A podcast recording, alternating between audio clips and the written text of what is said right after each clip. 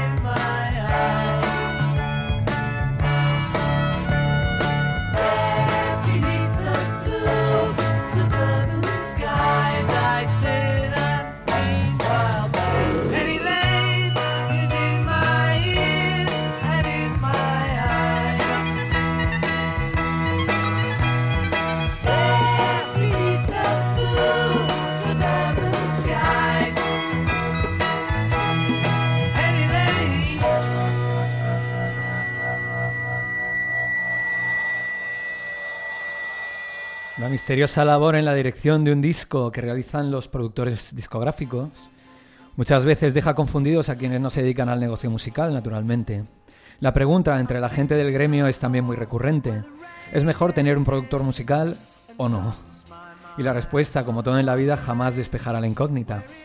Desde luego, si eres músico como en el caso de Prince o David Bowie, mejor que no tengas. Pero si eres un músico creativo con dudas, seguramente hagas bien eligiendo un director musical para tu carrera. También es importante recalcar que no todos los productores musicales son George Martin, y es muy posible que desmejoren tus canciones, se equivoquen en el enfoque que deseas dar a tu música o directamente acaben siendo meros empresarios, con tantos aires de grandeza como falta de empatía. El caso de hoy es notable, sin lugar a dudas, una de esas circunstancias en la vida en la que la magia del destino provoca un efecto natural tan hermoso que solo se puede dar una vez en la vida. Josh Martin entró a trabajar como productor y arreglista en el sello discográfico EMI en 1962. Poco después conoció a aquellos chicos ruidosos que, que querían grabar su primer disco. Eran John, Paul, George y Ringo, los Beatles. Inicialmente no se cayeron bien, pese a la infinita paciencia y genuino talante gentleman de George Martin. Tras la grabación y sorpresivo bombazo que fue el Love Me Do, George Martin ganaría eh, su famoso quinto puesto en la banda y produciría 12 de los 13 discos del grupo en 6 frenéticos años. Recordemos que It Be, el último disco que hicieron los Beatles, eh, fue producido por Phil Spector. Hoy escucharemos, sin embargo, las producciones posteriores a la disolución de los Beatles y descubriremos por qué eh, George Martin fue aclamado como uno de los talentos creativos más importantes de la música pop de todos los tiempos. Comencemos ahora en 1969. Eh, Ringo Starr, el celebérrimo batería de la formación de los Beatles, inquieto por la inminente separación de la banda, se pregunta qué va a ser de él después de la separación y le sugiere a George Martin hacer un disco de clásicos y estándares de toda la vida, interpretados eh, por un elenco de grandes artistas, pero cantadas por él. La idea fue un bombazo y se copió a lo largo de, los años. Es verdad que muchos artistas eh, luego se dedicaron un poco a imitar esta idea. El resultado fue el disco llamado Sentimental Journey, un disco en el que Ringo solo canta y que sinceramente es horroroso, al margen del trabajazo que Sis George Martin hace. Vamos a escuchar eh, Night and Day, una de esas buenas piezas producidas por el gran George.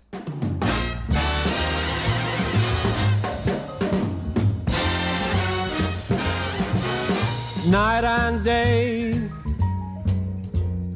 you are the one, only you. Beneath the moon and under the sun. Whether near to me or far, it's no matter, darling, where you are, I think of you. Night and day, day and night. Why is it so? That this longing for you follows wherever I go. In the roaring traffic's boom, in the silence of my lonely room, I think of you. Night and day, night and day, under the height of me there's oh such a hungry yearning burning inside of me. And its torment won't be through till you let me spend my life making love to you day and night.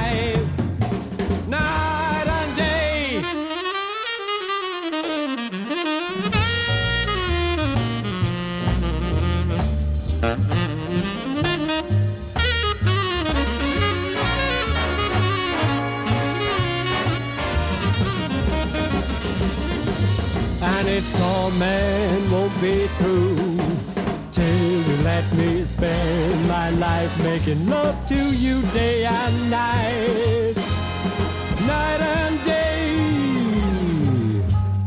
day and night, night and day.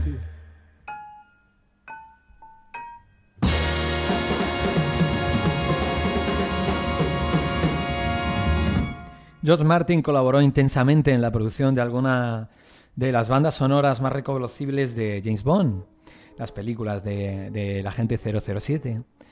La primera que escucharemos fue pre-Beatles, pero merece la pena saber que si George eh, produjo este single compuesto por John Barry en 1964, un año después de lanzar a los Beatles. Como curiosidad, añadiré que Jimmy Page, el flamante guitarrista de Led Zeppelin, participó en las sesiones y dijo que en la nota final Shirley Bassey estuvo a punto de desmayarse. No diré el nombre de la canción por obvio, así que adelante la orquesta.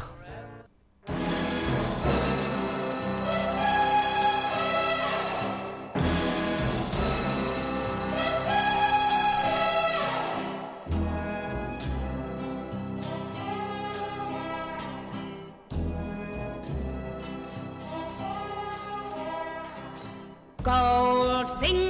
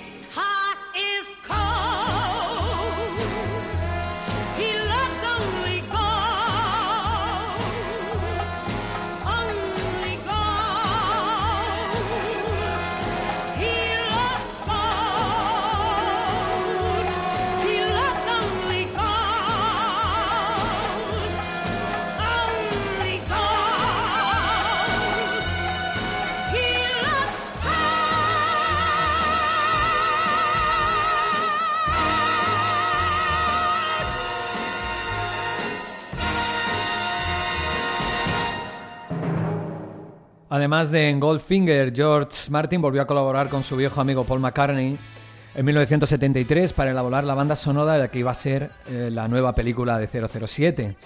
George Martin compuso toda la partitura de la película y Paul se encargó de ofrecerle los acordes de lo que sería una de sus canciones más famosas no editadas en ninguno de sus discos, pero que le supuso el impulso necesario para resucitar su carrera después de varios años de flojera creativa. La mano de George Martin en los arreglos es muy evidente en este Vive y deja morir. When you were young and your heart was an open book, you used to say, live and let live. You know you did, you know you did, you know you did. But if this ever changing world in which we live in, makes you give in and cry. Say, live and let die.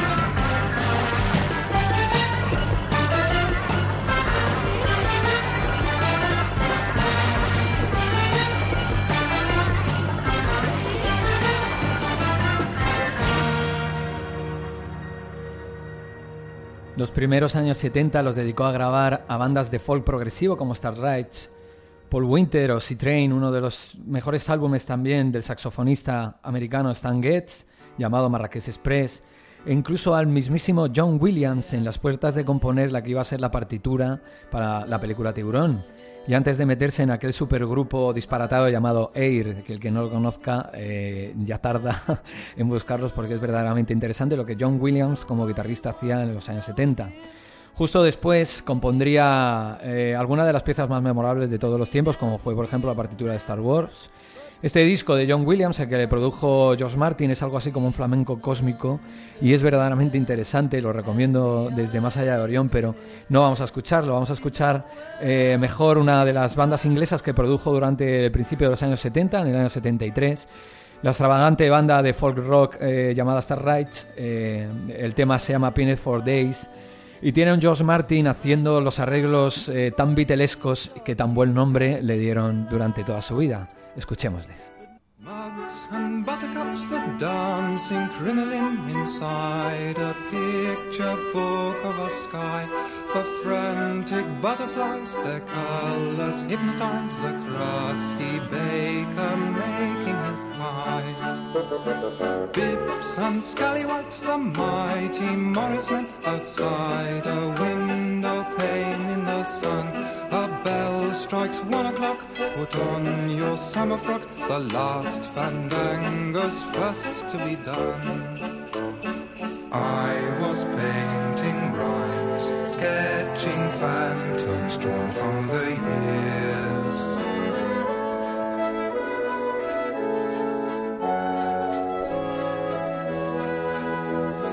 Tell me the truth. Been now for days?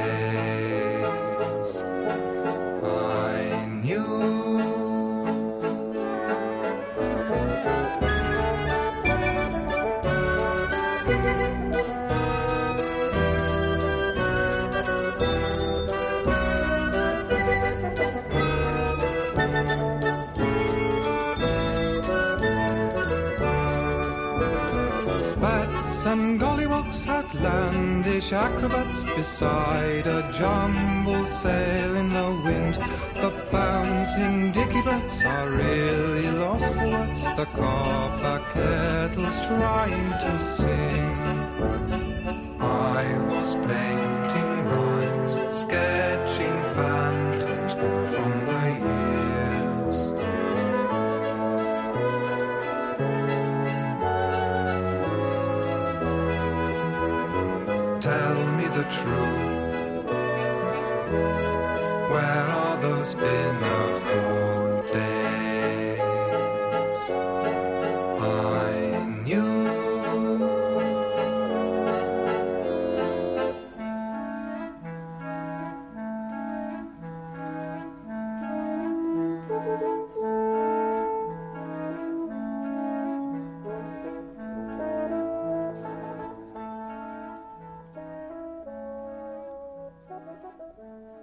George Martin aceptó el encargo de producir el cuarto disco del grupo de jazz fusion y world music llamado Paul Winter Consort.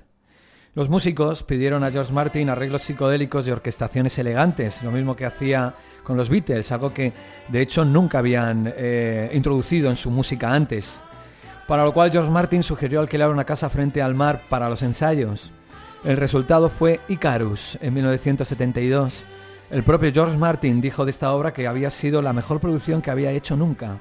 Escuchemos Icarus, la canción que da título al disco.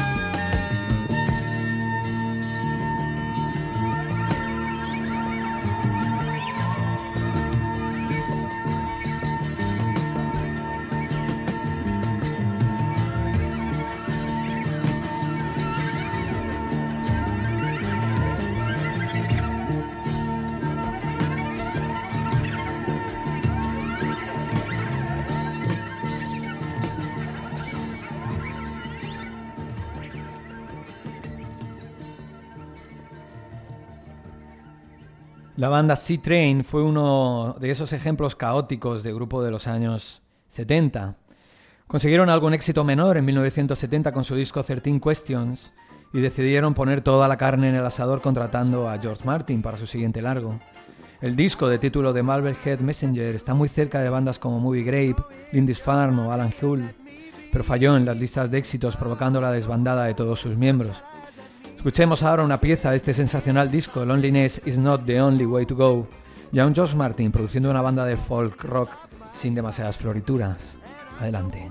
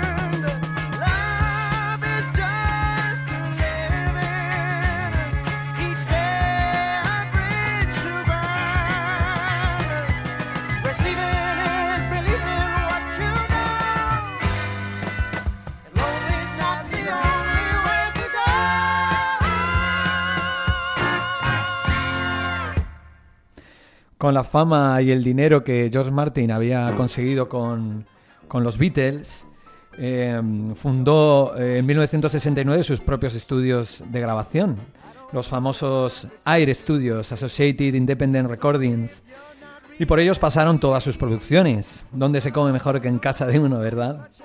Para la primera mitad de los años 70, George Martin produce el peor disco de la Mahavishnu Orquesta de John McLaughlin, el super guitarrista de jazz rock, que ya hiciera algún dinero antes y que ya había tocado con Miles Davis en Beaches Brew y otros discos. Llamado este disco producido por George Martin Apocalipse, una especie de delirio jazz rock orquestal que produce urticaria desde el primer minuto en que se pone. Por eso, cuando George Martin conoció al grupo América, supo que aún, aún tenía una oportunidad para volver a formar parte de una gran banda con orientación comercial y visos rockeros.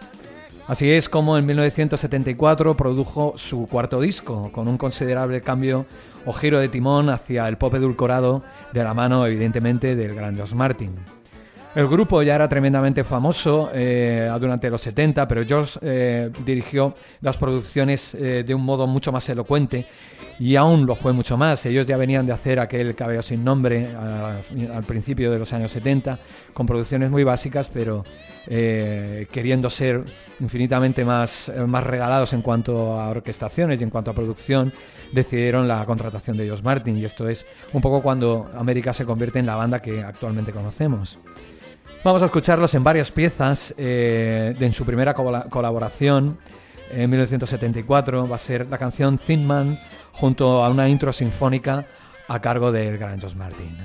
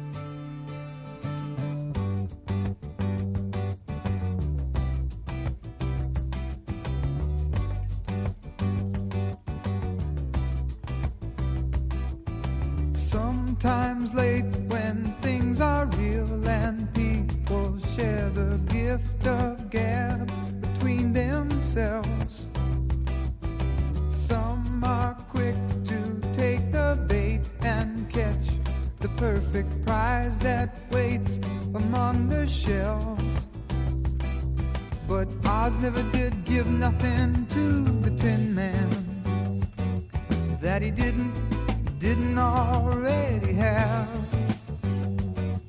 And cause never was the reason for the evening or the Tropic of Sir Galahad. So please believe in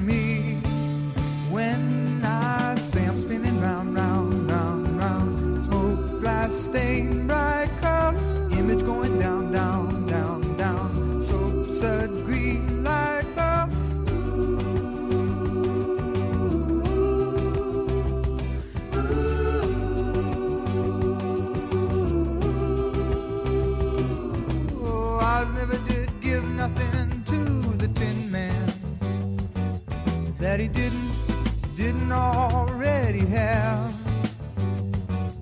And cause never was the reason for the evening or the Tropic of Sir Galahad.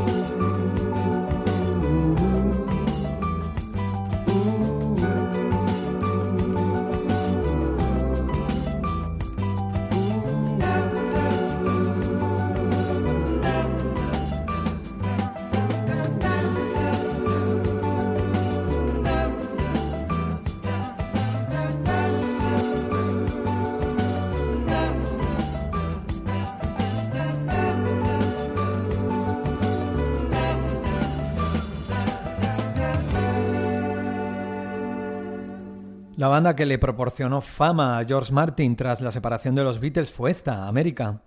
Y les produjo de hecho siete discos antes de volver a ser un productor errante como había sido tras la separación de los cuatro de Liverpool. Ahora vamos a escuchar las últimas fanfarrias que arregló y compuso para la banda América en 1976 con motivo de Hideaway, el último disco de América en ser disco de oro y el penúltimo antes de que se convirtieran en dúo y perdieran prácticamente todo el encanto que tenían. Escucharemos tres piezas, dos orquestales llamadas Hideaway de Josh Martin y The Letter de Dewey Brunel, que fue uno de los dos compositores de esta gran banda. Escuchémosles.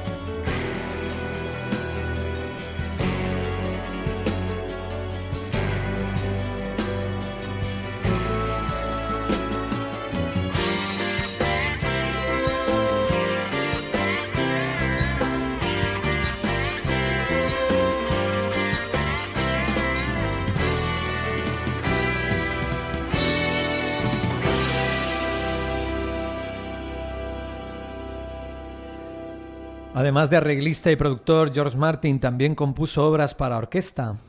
Él siempre fue un enamorado del compositor ruso Sergei Rachmaninov, uno de los compositores más usados en el pop de los años 70, sobre todo por su enorme potencial para las baladas de contenido eh, más emocional. Esta que escucharemos ahora fue una composición del propio George Martin y su orquesta en 1967 durante las sesiones de grabación del mítico Sanger Peepers una fanfarria que se usó para introducir algunos programas musicales de la BBC durante aquella época. El tema se llama Tema 1, George Martin.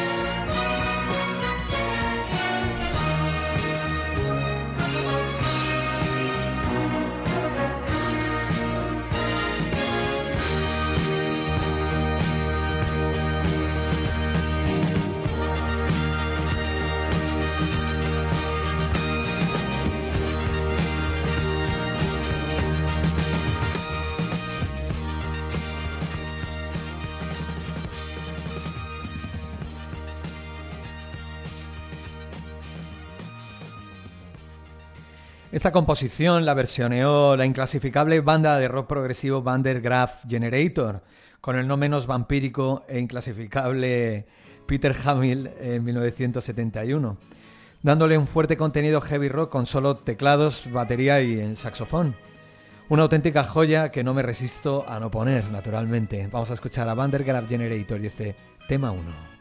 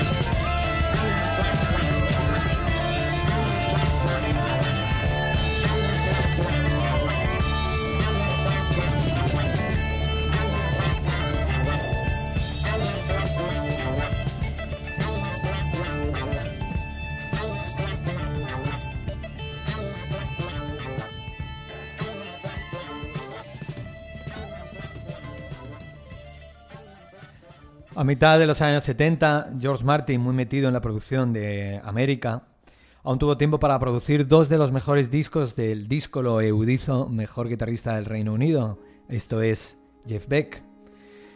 Blow by Blow y Wired.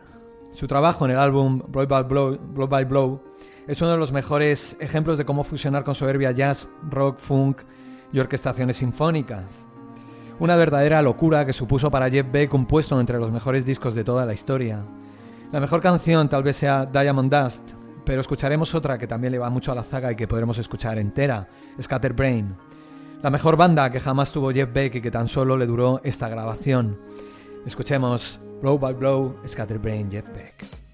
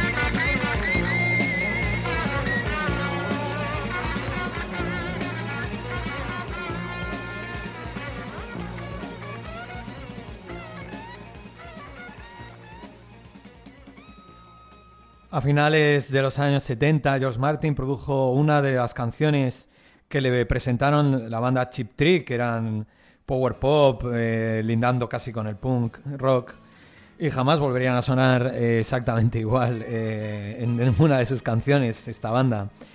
A su vez, en esta canción que vamos a escuchar ahora de Chip Trick, le asiste a George Martin Geoff Emerick, que fue el legendario ingeniero de sonido de los Beatles, con lo cual podéis imaginar la calidad de la obra que vamos a escuchar. A mi modo de ver, podrían haberle sacado todavía un poquito más de rendimiento, pero evidentemente hizo que la banda Chip Trick se pusiera un poco en el punto de mira mundial. Escuchemos The World Greatest Lover.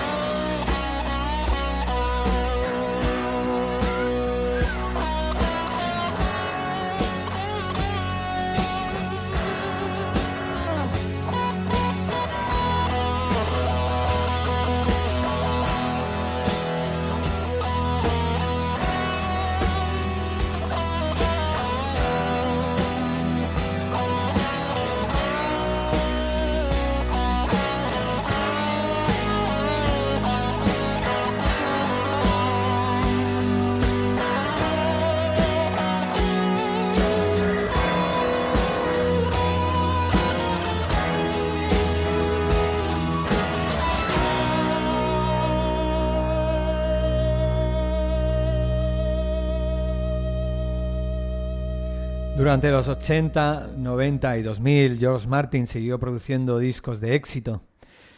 Atrás quedó aquel febril 1963 en el que presentó a un disciplente Paul McCartney los arreglos de cuerda de Yesterday, sin los cuales esta canción nunca hubiera sido la misma.